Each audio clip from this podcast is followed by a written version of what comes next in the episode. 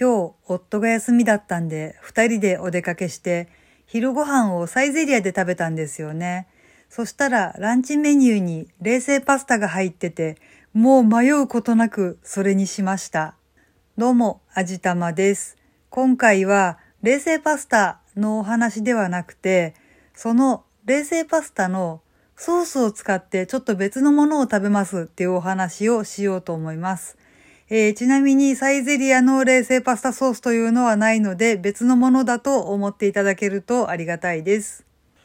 近所にヤオコーがあるんですけど、夏になるとね、冷製パスタソースをあのイエスブランドっていうそのヤオコーのプライベートブランドで3種類出すんですけど、美味しいんですよ。えーとね、確か、明太子と塩レモンとえっ、ー、と、バジルトマトだったかな ?3 種類とりあえず出すんですね。で、我が家ではちょっと明太子は苦手なので、塩レモンとバジルトマトのソースを買うんですけど、まあ、冷製パスタソースなので、えっ、ー、と、カッペリーニっていう細いパスタを茹でて冷やして食べると思うでしょう。まあ、もちろんそれもたまにやるんですけど、我が家でその冷製パスタソースをかけて食べるのはそうめんです。えーとかってそこ思った。そこのあなた。甘い。冷製パスタソースをかけて食べるそうめんはとっても美味しいんですよ。まあもともとね、あの同じ小麦粉でできてるわけだし、まあパスタってね、あの、デュラムセモリナとかでできててちょっと作り方が違うのかもしれないけど、まあでもそうめんだってね、小麦粉で作るわけだし、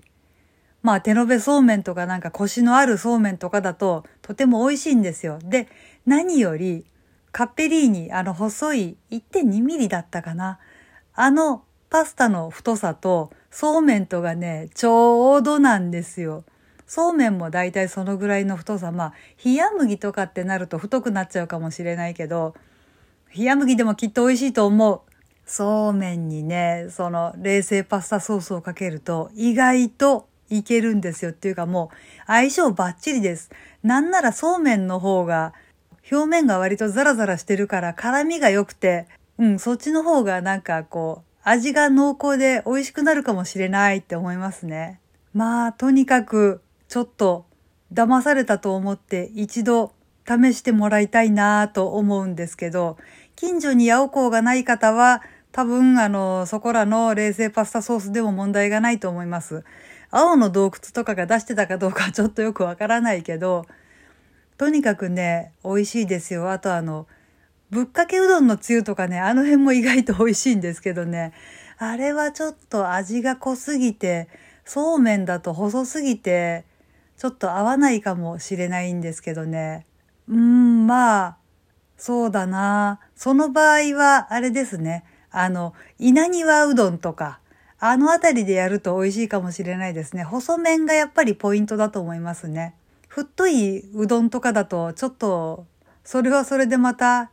違ってくるかもしれないので、あ、そうだ。フィットチーネに合うようなパスタソースっていうのはきっときしめんが美味しいと思うな。試したことはないんですけど、試したよっていう方は味玉に教えてもらえると嬉しいです。そんなもんやるかよっていう方はごめんなさい。聞かなかったことにしてくださいね。はい。というわけで今回は冷製パスタソースはそうめんにかけると美味しいよっていうお話をしてみました。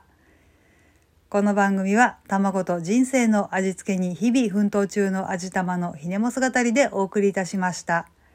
それではまた次回お会いいたしましょう。バイバーイ。